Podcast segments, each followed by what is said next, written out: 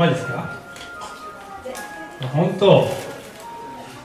なんかねあのチョコレートがまだいくつか 余ってるみたいなんですけど皆さんの中で欲しい方いらっしゃいますか？欲しい方あはいはいはい。ちょっと大きく手挙げてくださいね。ちょっとちょっとちょっと欲しい方いらっしゃいますか？もう一回。はい。一人二人。三三人四人五人ぐらい？五人ぐらい。他の方いいですか？これねすごく美味しいチョコレートでしかも幸せになれるチョコレートでしかもしかも長生きできるチョコレート。ということで、えー、私とちょっとゲームをしていただき今手を挙げてくださいはめられたっていう顔してるちょっとよろしければっていただいて何人いるかなね。ね。じゃあ、えー、私とじゃんけんゲームするかな。私とじゃんけんしてくださいね。はい私とじゃんけんしてください。で、えー、私と3回ぐらいじゃんけんしてあの勝ち残った人がもらえるということにしましょうかね。はい。よろしいでしょうか？まずいな。先ほど全力で神を賛美したために指が一本も折りたたまない状態。はいじゃあじゃんけんほいはい、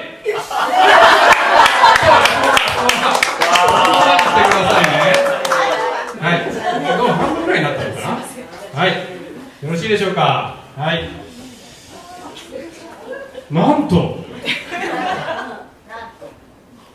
3本だけ折りたたむ。親指と小指と薬指だけ折りたたむやなはいいきますよ。じゃんけん。ほい。さあ勝った方どうぞ。ああるかな？数大丈夫かな？5人ぐらい。大丈夫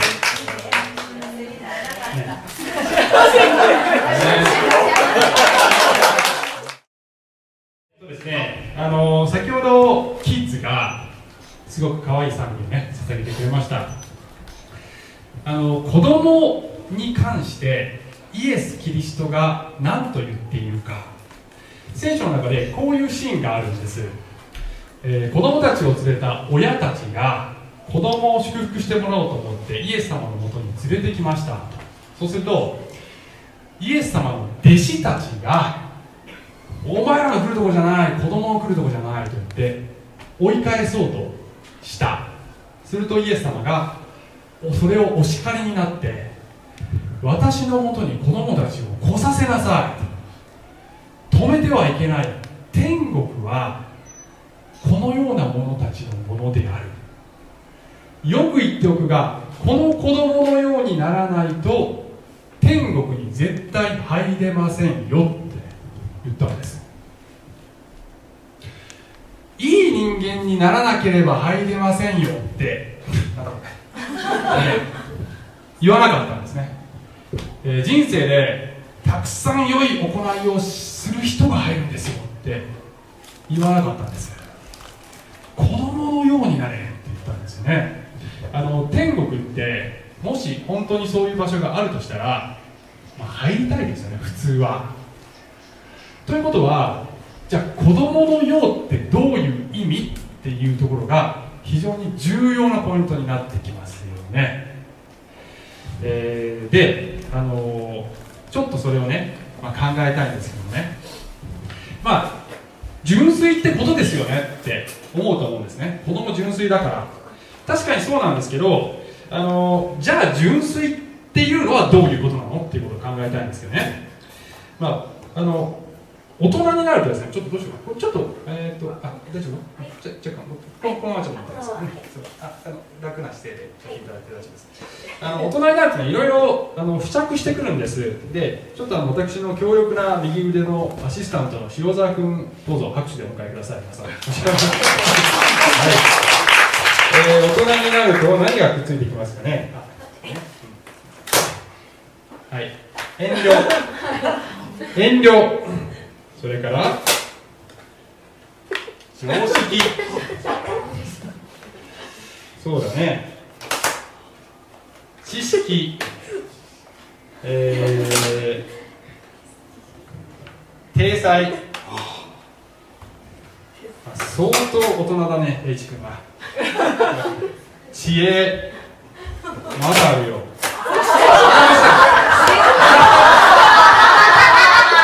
だいぶ子供になってはい胸を張っててくださいねこれあそうそうそうこれねこれでくっつけるこれでくっつけてはいそうそうそうそう はいくっつけて。はい知識と遠慮もくっつけておいてくださいね。はい。はい。先入観。先入観。まだあるよ。プライド。あちょっと待ってこの手はい。プライド。よいしょ。よいしょ。はい。これね。えー、偏見。偏見。相当どうしても歩けなくなってきちゃったねこれは。ちょっとえー、自立心。はい、自立心。それからよいしょ。視覚はい視覚ちょっとエチさんここに見え見えるようにこう立ちましょうか。この椅子の上に。はい。どんなか見えるようにね立ってください。普通にやっていいからさ。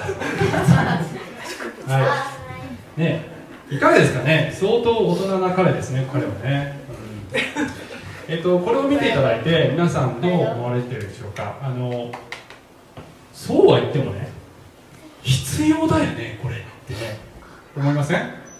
まあえっ、ー、とどうかな？偏見とか先入観とかは、まあ、ともかくとしてもそれ以外のものってこれ大人になるときに身につけないとちょっとそれはダメでしょうとでねあのもし世の中にいる大人が今日みんなでこれを全部落としてしまったらね、えー、社会が大混乱に陥りますよね。でイエス様が子供のようであれって言った時にそれを意味しているのはそれは何を意味しているかというと、えー、社会で人間関係を築く時にこういった性質を持っていてはいけませんよと言っているのではないのです。イエス様は神と人間の関係の中でこれらのものが邪魔になることがありますよって言ってるんです。イエス様はあの神様のことをパパって呼んでいいんだよと。もう遠慮せずにね遠慮ってどっかあった遠慮せずに神様の上の中にパパって飛び込んでいっていいんだよってねおっしゃったんです。あるいはね神様にもっと頼っていいんだよ。ですよね。実は神との関係の中で自立心ってあんまりいいものじゃないんです。実は私たち人間はあの自立して生きてる人は一人もいなくて聖書によればですよ。神様のおかげでこの瞬間息をしているのはあの自分の力ではない。生かされているのだよ。だから誰一人どうせ自立してないしもっと頼っていいのだよというね言ってるんですよね。あるいは聖書では神という方はこの人間のね小賢しいこの知恵とか知識とか、えー、ちっぽけな常識とかそういったものにはまる神様ではないのですよ。だからそういったものを持ってるとえー、神様を捉えることはできませんよ。っていうね、えー、言ってるんですよね。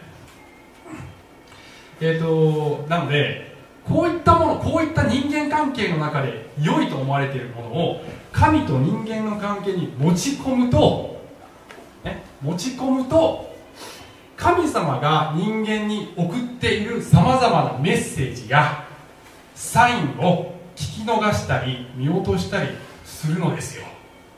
ということでイエス様は子供になれと言っているのです。皆さんのサンテグ・ジュペリというね人の、えーと、星の星の王子様っていう話聞いたことじゃなくて、えーと、なんだ読んだことありますか？読んだことある方。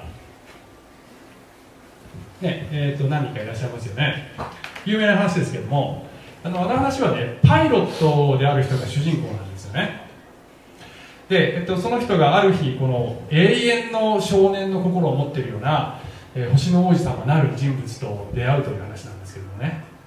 あの話冒頭の部分でこの、えっと、パイロットのこの主人公が幼い時に描いた絵の話が出てくるんです、えー、象を飲み込んだ大蛇の、まあ、上ばみって書いたんだけどね。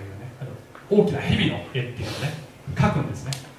象を蛇が飲み込むと真ん中の部分がちょっとぽっこりと盛り上がってそういう絵になるんですけどそれを大人に見せるとみんななんで帽子の絵なんか見せるんだ？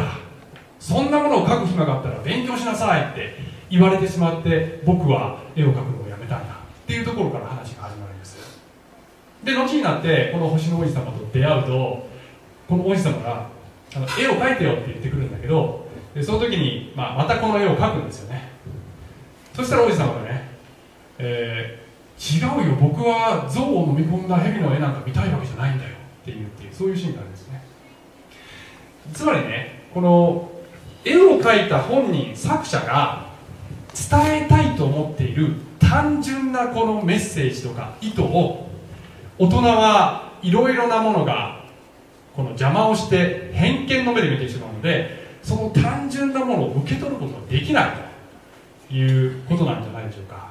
実は聖書ではこの世界の私たちが見える見ている全てのものは神様がお作りになったんですってね言うんですよねこの宇宙も地球も人間もそうなんですよっていうふうに言うんですけど実はその作者である神様がいろいろなことを単純に伝えようとしていても私たちが大人になってしまったので見ることが聞くことができないというふうに聖書は言うのでありますね、えー、先ほどのねなんかあのチョコレートの時にねどうでしょうかね子供たちは「欲しいです!」ってみんな手を挙げたんですけど皆様に聞くとまあどうかな？ちょっと思ったよりは多かったんだけど手を挙げなかった。だけどまあ半分以上の方はあの別に手をね挙げなかったんだと思うんです。欲しくて欲しくて本当は仕方がないくせに。ね、それは私には分かってます。えー、なぜ手を挙げなかったのか。いや本当は本当に欲しくなかったんですっておっしゃるかもしれないんですけど、えーと、それは私が言った言葉を信じなかったからじゃないですか。私は幸せになれるし長生きもできるしそしてすごく美味しいですよって言った言葉をそのまま受け取ってればあ私欲しいってね、まあ、何人かの方はそう反応されましたけど、えー、したと思うんですよね。何が邪魔をして手を挙げなかったのか何でしょうかね。遠慮？どうかな？あるいは常識？そんなチョコレートあるわけないよって思ったかあるいは何でしょうね。自立心？そんなの自分で変えるって思ったかまあどんな心理が働いたか分かりませんけどもね何か思ったんでしょう。ちなみにチョコレートというのはエンドルフィンという脳内物質を出させる働きがあるので本当に幸せになるんです、えそして、えー、ね、心臓麻痺とかあとなんだ脳卒中を抑える働きがあるというので本当に長生きできますので嘘ではありません。あるいはその後のこのじゃんけんの時にも私がせっかく負けようとしてあげているのに何を出すかほぼ教えてあげているのになぜパーを出すということが分かっているはずなのに全員がチョキを出してくれなかったんでしょうね。なななんでかな、ね、私がそんなに、ね、なんか裏があると思いました？こんなに裏のなさそうな人間を捕まえて。ね。私私言っときますけど牧師ですよ。牧師嘘つかない。もし私が言ったことをそのまま皆さんが受け入れていればもっと多くの方が今頃はねあの素晴らしいプレゼントを手にしていたのではないでしょうか。もし全員が手を挙げていればちゃんと全員分のねチョコレートが用意されてはなかったんですけどそれはなかったそれは無理だったんですけどねあのー、ねどうでしょうでね天国というのは聖書によると、えー、神様がくださる素晴らしすぎるプレゼントでしかも人数制限はないんですよというふうにね書いてあるんですね、まあ、書いてあるっていうかそういうことが聖書にあるわけですよね。でしかしながらそれをただ信じて単純に信じて受け取るということが人にはできなくなってしまったためにそれを受け取れなくなってしまったというね、えー、いうわけですよね。特に邪魔になるのが、えー、プライドとかねなんだっけ資格とかね。いや私別に強い人間だから神様は必要ありません。というプライドだったり。あるいは私はすごく立派に生きてきたので真面目に生きてきたので天国に入る資格が私にはあります。と思えば思うほど入りにくくなるのですよ。と聖書は脅してくるのであります。なぜ脅すかというと入ってほしいからなのでありますね。いかがでしょうか？もう皆さんいろいろなね、あのー、お考えあり終わりで神様とか天国とかそもそもね信じないという方もいらっしゃると思うんですが、えー、今日ねこれを機会にちょっといっぱい落ちてますけどね。こういったことをね考えてみてはいかがでしょうか？これはいいものだと思っていっぱいくっつけてきてしまったこれらのものが皮肉にも邪魔をして本当に必要なもの大切なものを見失ってしまうそういう原因になっていないかどうか自分の心を吟味してみてはいかがでしょうか。皆様のハートの中にはこういったものの、ね、何重もの層の下にちゃんとピュアな部分がありますからそれを掘り起こしてみてはいかがでしょうか、えー、ということであの最後にねちょっとだけせっかく教会に来たんだからじゃあクリスチャンって何信じてるのよ？っていうのをちょっと聞きたいわっていう方のために、えー、私ちょっとだけねあの何を信じてるかを少しだけお明かしさせてください、えー、聖書を信じてるんだけど聖書には何が書いてあるか。まあ先ほどからご一人で歌ってる内容全部それがその内容なんですけどね。神様いますよって書いてます全てを作った神様は私たち人間一人一人をこよなく愛しているのですよと聖書に書いているのです。しかしながら人間には罪があってこの清い神様との間に大きな隔たりがあります。その隔たりを埋めて私たちを救うために神は神の御子イエス・キリストをお送りくださいました。そしてこの御子が私たちの罪を身代わりに受けて十字架で死にそして3日目によみがえられそして今も生きておられる。ので私たちは救われるんですよということが聖書に書いてあって私たちはそれを信じています。その部分をもうちょっと詳しく聞きたいという方はよかったらまた教会にいらっしゃってください。はいありがとうございました。